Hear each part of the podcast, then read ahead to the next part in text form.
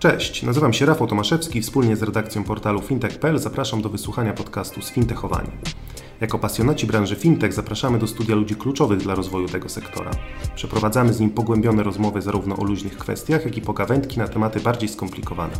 Zajmujemy się wszystkim tym, co w codziennym kontakcie z branżą finansową może umknąć uwadze odbiorców. Codzienne newsy związane z fintechami, bankami czy innowacjami technologicznymi przeczytacie na fintech.pl oraz na naszej facebookowej grupie Sfintechowani. Dzień dobry Państwu, nazywam się Łukasz Piechowiak, jestem redaktorem naczelnym fintech.pl. Zapraszam Państwa na kolejny podcast cyklu Insure Talk. Moim gościem jest pani Bernadetta Stożek, Head of Business Development w firmie Telematics Technologies i porozmawiamy sobie o tym, co to jest telematyka, jak w ubezpieczeniach pomaga ona w zasadzie czym w ogóle jest, bo od tego musielibyśmy zacząć nasz podcast, a dopiero potem przejść do tego, jak pomaga ubezpieczonym i ubezpieczycielom lepiej, e, lepiej świadczyć swoje usługi ubezpieczeniowe i z nich korzystać. Temat jest dzisiaj niezwykle merytoryczny, tak bym to ujął, dlatego ja nie będę zbyt wiele mówić, a pozwolę się wypowiedzieć mojemu gościowi. Dzień dobry Państwu. Dzień dobry. Tradycyjnie, zanim przejdziemy do pytań natury merytorycznej, zadam kluczowe pytanie, które ułoży nam całą dyskusję, e, a zadałem już pięć razy, więc Państwo pewnie domyślają się, o jakie pytanie chodzi. Kim Pani chciała być, będąc nastolatką? Bo podkreślę, nie uwierzę w to nigdy, że chciała Pani pracować w Telematics Technologies. Jako nastolatka, po pierwsze, nie wiedziałam, że są telefony komórkowe, bo jeszcze ich nie było. Pewno moje marzenia były standardowe. Jako mała dziewczynka chciałam tańczyć, śpiewać, występować na scenie. E, z biegiem czasu te marzenia się zmieniały. E, ostatnie marzenie, jakie pamiętam, to bycie pilotem wycieczek. E, wydawało mi się to bardzo fascynujące, ponieważ z jednej strony łączyło ze sobą zwiedzanie świata, podróżowanie, a z drugiej strony dawało możliwość oglądania fajnych, ciekawych, historycznych miejsc. A to było coś, co mnie interesowało. A Historia. gdzie na przykład? Mogła być Grecja może gdzieś dalej. Natomiast wtedy. Dużo się w szkole po prostu o Grecji ludzi uczy, więc. Oczywiście, mitologia, tak. E, natomiast mając naście lat raczej nie Mężczyzna wykracza... z głową byka na przykład, tak? Na przykład. Mimo porę. E, natomiast e, z biegiem czasu no, okazało się, że oczywiście marzenia niekoniecznie mają zderzenie z rzeczywistością, więc w swojej karierze zawodowej dużo czasu spędziłam w branży telekomunikacyjnej. E, potem w trochę w branży e-commerce, więc cały czas gdzieś tam ta technologia się przewijała. Więc Navi Expert, czy też obecnie Telematics Technologies, to była gdzieś tam naturalna kontynuacja tego rozwoju zawodowego. Czyli od pilota wycieczek do nawigacji, no jakbyśmy się tak dłużej zastanowili, to w sumie... Wspólny mianownik się znajdzie. Jest, jest połączenie, tak? Tak, i tu ja jeździmy i tam jeździmy. No dobrze. To skoro wyjaśniliśmy sobie kwestie pryncypalne, czyli kim chcieliśmy być wcześniej, ja nie powiem, kim chciałem być wcześniej, bo się wstydzę. Drabiną. może jednak. Drabiną. No jak ktoś sobie zrobił ze mnie żarty pewnie w rodzinie. No ale dobrze, przechodząc do tematu podcastu. Część naszych słuchaczy może się zastanawiać, co producent nawigacji robi w cyklu podcastów o InsurTechu, czyli o Insurance Technology, więc może wyjaśnijmy te, te nieścisłości. O co tutaj chodzi? Dlaczego, dlaczego akurat nawigacja, GPS-y, urządzenia do monitorowania aktywności mobilnej e, klientów mają tutaj znaczenie? Od dawna tak naprawdę nie zajmujemy się już wyłącznie nawigacją, ale e, wykorzystywaniem usług opartych o lokalizację e, oraz telematyką. I właśnie e, nawigacja jako źródło tych danych telematycznych jest do tego doskonałym narzędziem. Dajemy narzędzie klientom, którzy w sposób świadomy i podejmując odpowiedzialne decyzje, czy też odpowiednie decyzje, chcą z tego korzystać. E, I oczywiście był to proces ewolucji. To nie jest tak, że e, z producenta nawigacji z dnia na dzień staliśmy się e, dostawcą technologii telematycznych czy rozwiązań telematycznych. Dla... Dobrze, to teraz skoro już mamy słowo telematyka, mhm. to wyjaśnijmy, bo na Wikipedii nasi słuchacze mogą przeczytać, że jest to. Hmm, bardzo interdyscyplinarne pojęcie. Więc czym w zasadzie telematyka jest? Tak, jeżeli y, patrzymy na telematykę w takim bardzo szerokim ujęciu, e, no to mówimy o zaawansowanym, o zaawansowanych technologicznie modułach, które komunikują się ze sobą w czasie rzeczywistym i, i na odległość.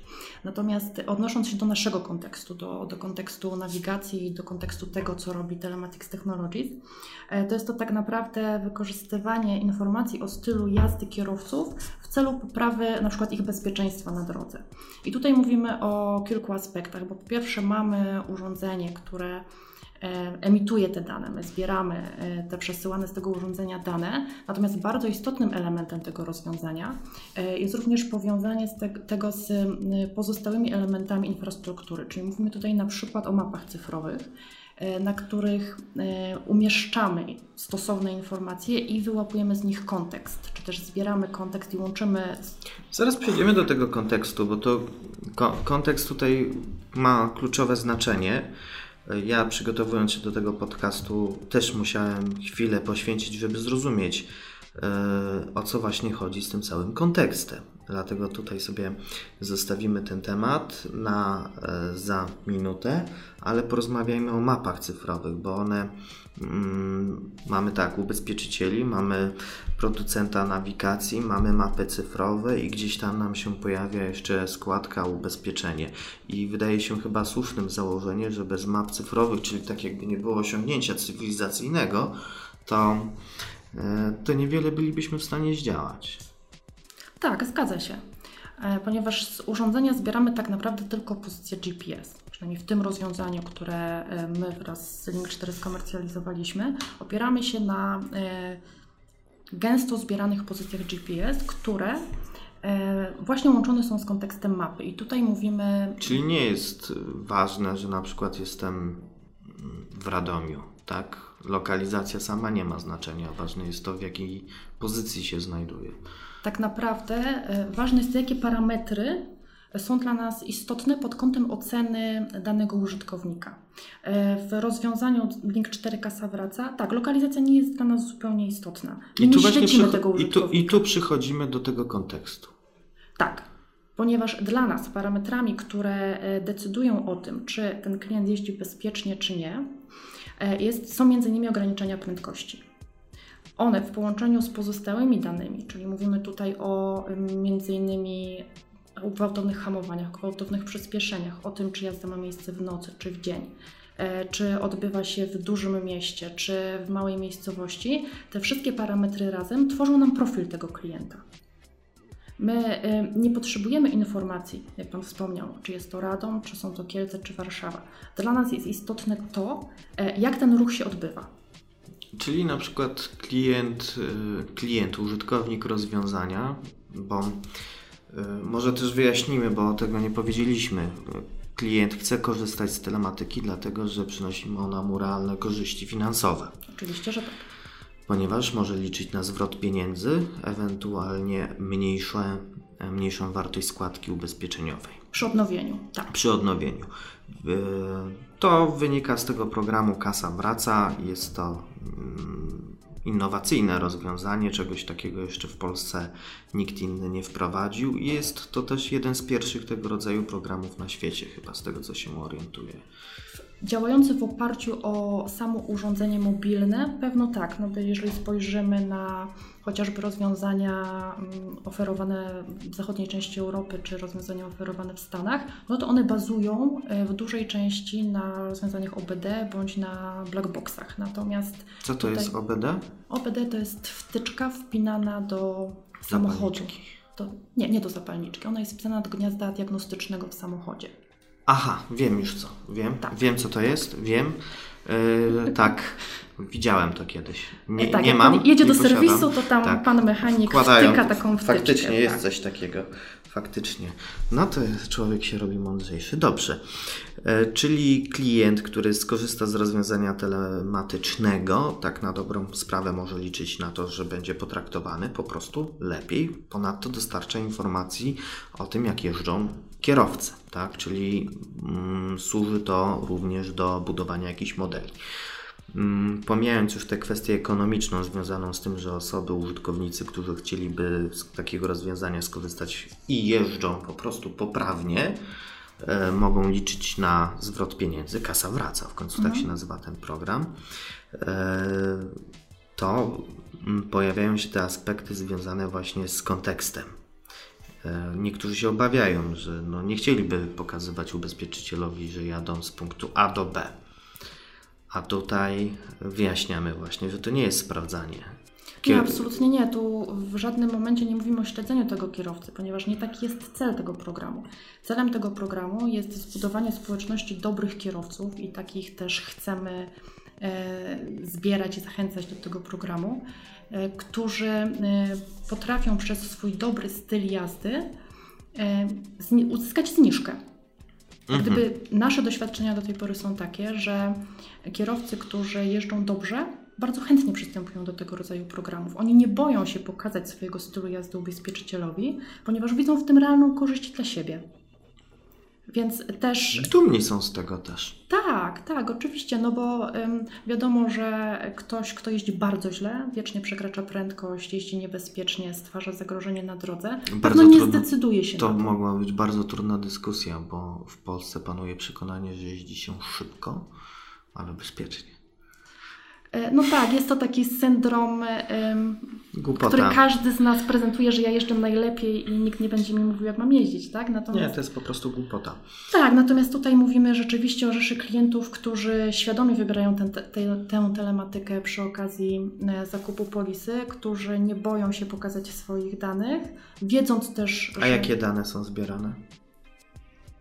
Przy okazji, tak wspomniałam, zbieramy e, z jednosekundową częstością dane GPS, Mhm. E, Następnie te dane są parametryzowane tak naprawdę na każdym odcinku trasy. E, I tam informujemy o tym, jakie było ograniczenie prędkości, jaka pora dnia, miejscowość, czy, czy to była duża, mała miejscowość w przypadku hamowań i przyspieszeń, jaką one miały siłę. E, Te wszystkie dane zespolone razem tworzą nam obraz tego klienta. Samemu klientowi prezentujemy tak naprawdę informacje o tym, jak przekracza i gdzie przekracza prędkość, e, czy gwałtownie hamuje, czy gwałtownie przyspiesza, bo też e, Jest jakiś scoring? Później dostaje? w aplikacji tak, tak, ponieważ Hej, jesteś dobrym kierowcą, jesteśmy z ciebie dumni. Mniej więcej, mniej więcej, tam opieramy się na procentach plus odpowiednich komunikatach, które temu klientowi są przekazywane.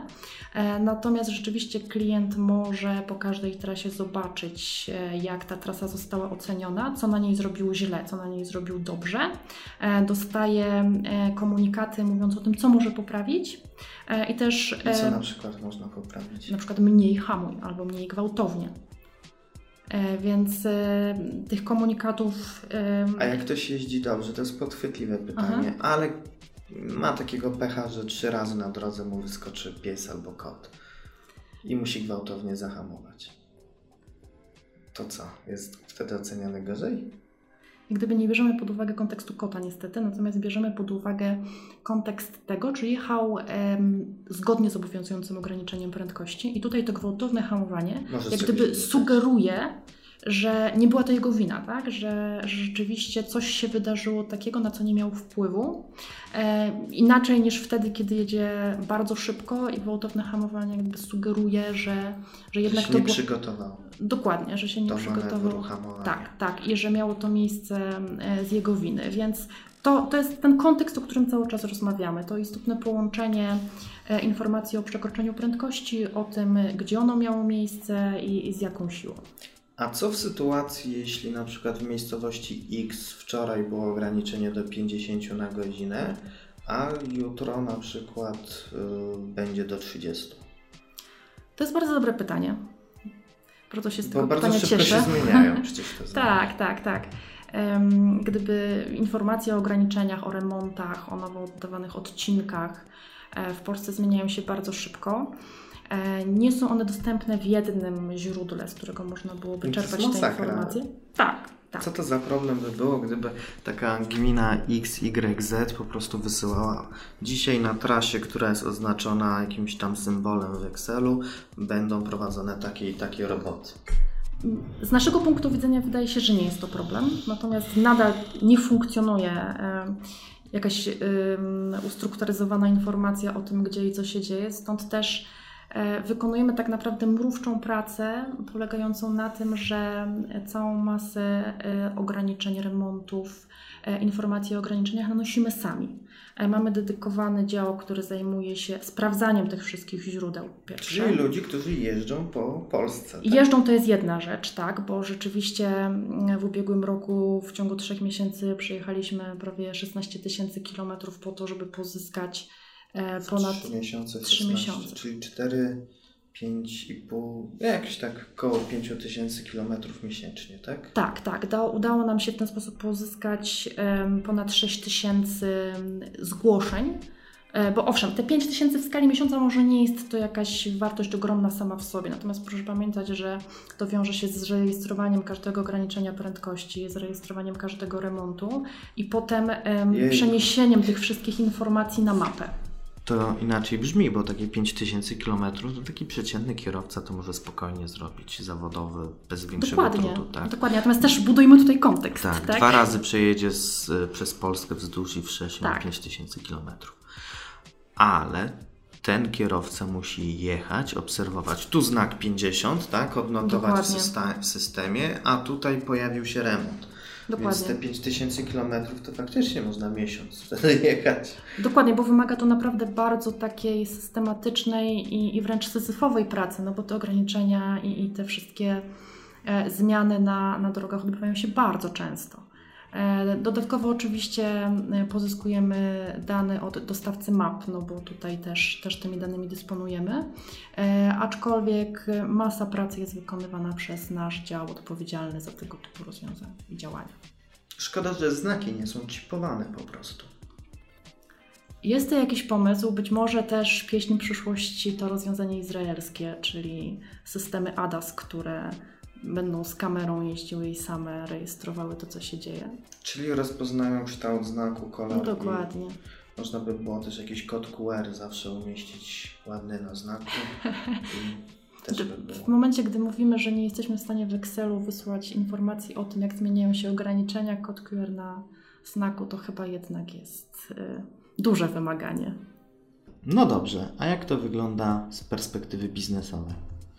Z punktu widzenia biznesowego pewno musimy też spojrzeć trochę wstecz, ponieważ my z Link 4 tak naprawdę współpracujemy już od kilku lat, budując y, już drugie rozwiązanie telematyczne. Pierwszym była bezpieczna jazda z Link 4, która weszła na rynek w 2015 roku, która tak naprawdę była, można to nazwać, pilotażem dla e, Link 4 Kasa Wraca. E, na podstawie którego e, weryfikowaliśmy swoje założenia co do e, wykorzystywanych parametrów, co do też chęci i mm, otwartości klientów do przyjęcia tego typu rozwiązania. Jak gdyby efektem tych wszystkich działań było wprowadzenie Link 4 Kasa Wraca. To rozwiązanie działa już prawie 3 lata, bo weszło w życie w kwietniu 2017 roku, więc już nawet ponad 3 lata. E, tym, czym możemy się poszczycić, to e, rzeczywiście mm, taką otwartością klientów do tego, żeby z tego rozwiązania skorzystać. Oczywiście, korzystają z tego klienci, dla których jest w tym wartość, którzy przez ten okres 11 miesięcy, e, w trakcie których pracują na swoją zniżkę, są w stanie ją wypracować. Natomiast możemy w tej chwili powiedzieć już o kilkuset tysiącach sprzedanych polis, i e, dziesiątkach tysięcy klientów jeżdżących z tą nawigacją. Jeżdżących każdego miesiąca i dbających o to, żeby każdego miesiąca tę zniżkę wypracować, bo tu też istotnym elementem jest to, e, że tak naprawdę każdy miesiąc zaczyna się jak gdyby od zera, więc w każdym miesiącu użytkownik musi znowuż przejechać odpowiednią liczbę kilometrów przez odpowiednią liczbę dni, po to, żeby móc zapracować na tę swoją zniżkę. Czyli to jest takie tak jakby grywalność wykorzystuje trochę takie elementy grywalności to rozwiązanie gra w jazdę samochodem bezpieczną w życiu. Gra z samym sobą, tak, z pokonywaniem e, własnych ograniczeń, czy też ulepszaniem e, samego siebie, byciem lepszą wersją siebie z dnia na dzień, bo jeżeli mówimy o grywalizacji, rzeczywiście. Szkolenie, zdobywanie doświadczenia poprzez tak. ciągłe monitorowanie swojej aktywności tak. i ocena na, w sposób bieżący, a później nagroda za to, że się było dobrym graczem. Dokładnie tak. W tym aspekcie możemy mówić o pewnego rodzaju grywalizacji. A kierowcy nie obawiają się, że są śledzeni? Aha, podchwytliwe pytanie, bo nie są. Nie są, natomiast oczywiście, jak gdyby wprowadzając drugą wersję, czyli Link 4 kasa wraca, tutaj takich obaw już nie mieliśmy, ponieważ e, to ćwiczenie wykonaliśmy kilka lat wstecz, e, wiedząc, że, e, że takie problemy mogą się pojawić. E, natomiast y, my wówczas bardzo y, mocno tłumaczyliśmy klientom, e, że ani nas, ani Link 4 nie interesuje, gdzie ten klient w danym momencie jest. Nas interesuje ten kontekst, czyli to, czy on nie przekracza prędkości, czy jedzie w dużym, czy w małym mieście, czy jedzie nocą, czy e, w ciągu dnia. Natomiast absolutnie nie ma znaczenia to, czy on jedzie z domu do pracy, czy z powrotem. Czy na ryby. Na przykład, na przykład, to zupełnie jest nieistotne. Dla nas jest istotne to, jak on jeździ. Czy on jest w stanie pokazać, że jest dobrym kierowcą, czy też nie. I się udaje. Cały czas. Świadoma telematyka powoduje to, że my zdajemy sobie sprawę z tego, że nasza aktywność jest monitorowana, bo zwykle wiemy, że nasz telefon który mamy zawsze przy sobie, jednak pobiera jakieś dane z otoczenia i pokazuje, gdzie jesteśmy, co robiliśmy, jak z niego używaliśmy, ale to jest gdzieś w podświadomości, a tutaj mamy świadomą zgodę na wykorzystanie czegoś, co nam przynosi jakąś korzyść, więc złamanie tej bariery mm, jest wyzwaniem dla firmy. Oczywiście, że tak, więc stąd też y, gdzieś tam na etapie przygotowywania tego rozwiązania było pytanie, co tak naprawdę może być realną korzyścią dla tego klienta. Bo oczywiście w tej chwili. Naklejka na przykład. Tak, jest dzielny pacjent. E, w tej chwili już rzeczywiście e, realną korzyścią są pieniądze, tak? bo to jest namacalne. To... I to przemawia do człowieka. Oczywiście, natomiast też drugim aspektem, który może o tym decydować, jest fakt otrzymania na rok darmowej nawigacji premium. E, to też jest benefit, tak? Ta nawigacja ileś tam kosztuje, natomiast e, decydując się na to, że, że klient będzie z tego korzystał, e, może jednocześnie używać fajnego, przydatnego w codziennej pracy, w codziennym życiu rozwiązania. A gdzie jeszcze można telematykę wykorzystać? Bo nie wierzę w to, że ona mm, tak e, powiedziałbym skomplikowana, delikatna, fajna, innowacyjna materia może być wykorzystywana wyłącznie do tego, żeby obniżyć składkę OC. Myślę, że jest więcej możliwych zastosowań. Oczywiście, że tak. Oczywiście, że tak. I tutaj e, my nie stajemy, na, nie, nie zatrzymujemy się, tylko staramy się wykorzystywać już te kompetencje, które mamy, rozwijać je w różnych obszarach. E, jednym z takich, wydaje się nam, bardzo interesujących obszarów, w którym zagospodarowaliśmy telematykę, to jest crash detection. Crash Detection. Crash Detection, tak, to jest Czyli na język polski to będzie sztuczka detekcja.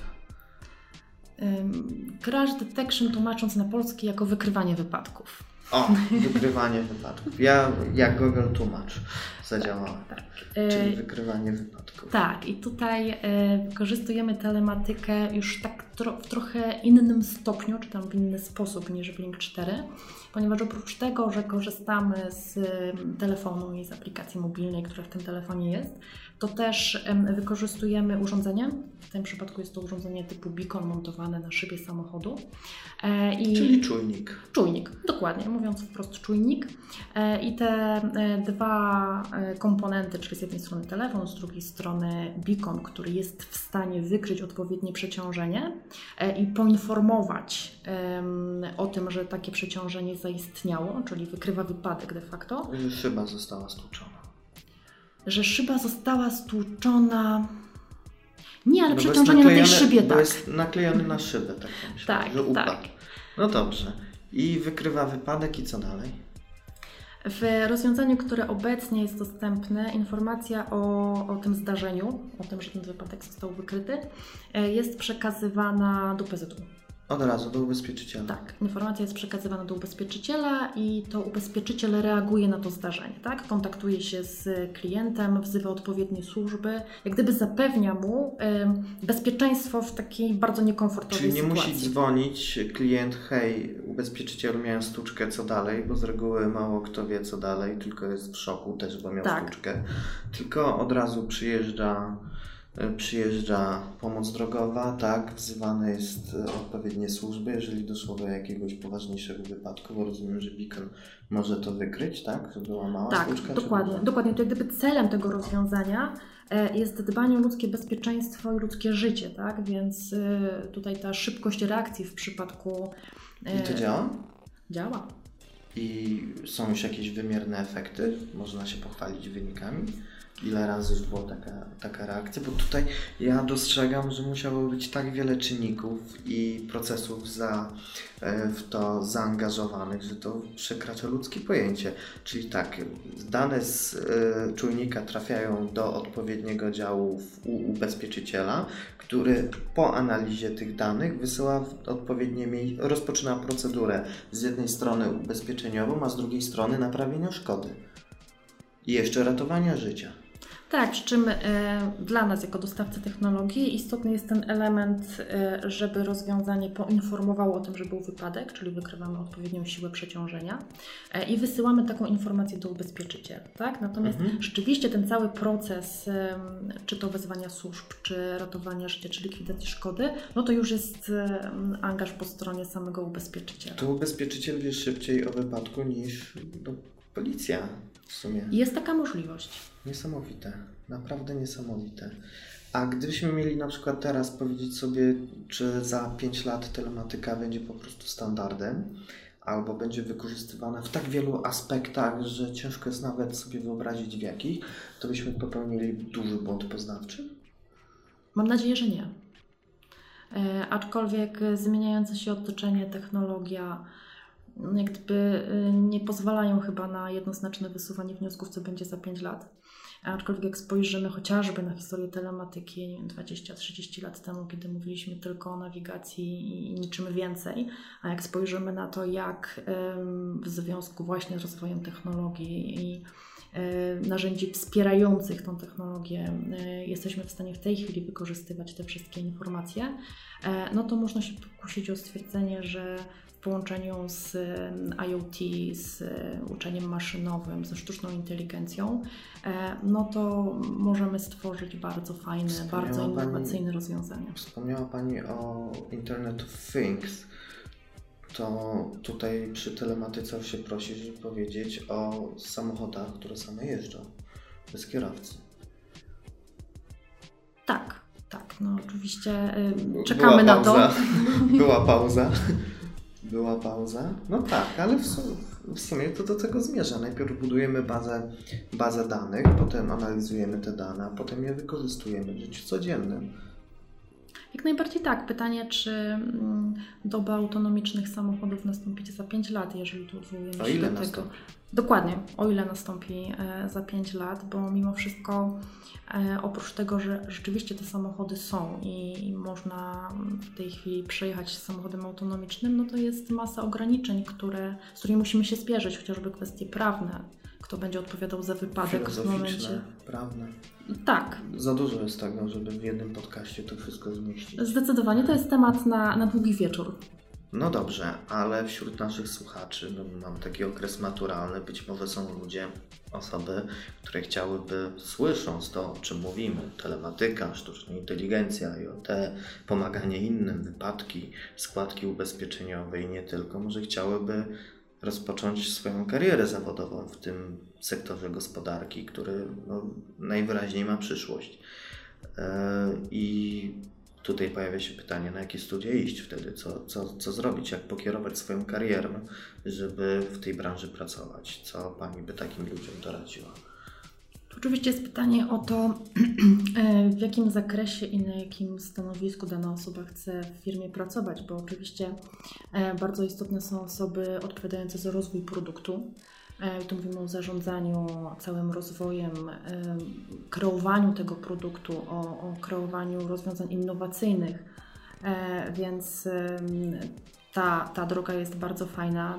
Z drugiej strony, jeżeli ktoś chce się rozwijać, będąc analitykiem, programistą, budując coś nowego, bo, bo to jest realny wpływ na to, jak ten produkt wygląda. Czyli bardzo eklektycznie, czyli jeśli ktoś chce pracować w telematyce, to może zarówno pójść na prawo, na matematykę, na zająć się programowaniem, ale też może być kierowcą zawodowym. Generalnie tak, to jest kwestia otwartości i ciekawości świata, tak? Tego, czy chcemy budować coś nowego, czy nie. No dobrze, okej. No to w zasadzie już chyba wszystko wiemy, czyli wiemy, że telematyka jest ważnym elementem rozwoju insurtechu i czego się dowiedzieliśmy? Przede wszystkim tego, że w Polsce telematyka jest na zaawansowanym poziomie i kilkanaście tysięcy ludzi już z tych rozwiązań korzysta i odnosi realne korzyści. Więc kiedy pojawiają się pytania o to, czy w Polsce jest InsurTech, możemy śmiało odpowiedzieć tak, jest InsurTech, jest telematyka, jest Navi Expert, jest Telematics Technologies, które takie rozwiązania tworzą. Proszę bardzo, jesteśmy. Zdecydowanie tak. Dziękuję Państwu za uwagę. To był szósty podcast z cyklu Insure Talk. Moim gościem była pani Bernadetta Stożek, Head of Business Development w Telematics Technologies. Jak słychać było, rozmawialiśmy o telematyce. E, Ja zapraszam oczywiście do innych podcastów, które są dostępne u nas na stronie fintech.pl w zakładce Fintech Extra. E, Mamy ponad jak dobrze zgaduję, chyba już 6 godzin rozmów z ekspertami z sektora fintech, insurtech i nie tylko. Dlatego zapraszam serdecznie.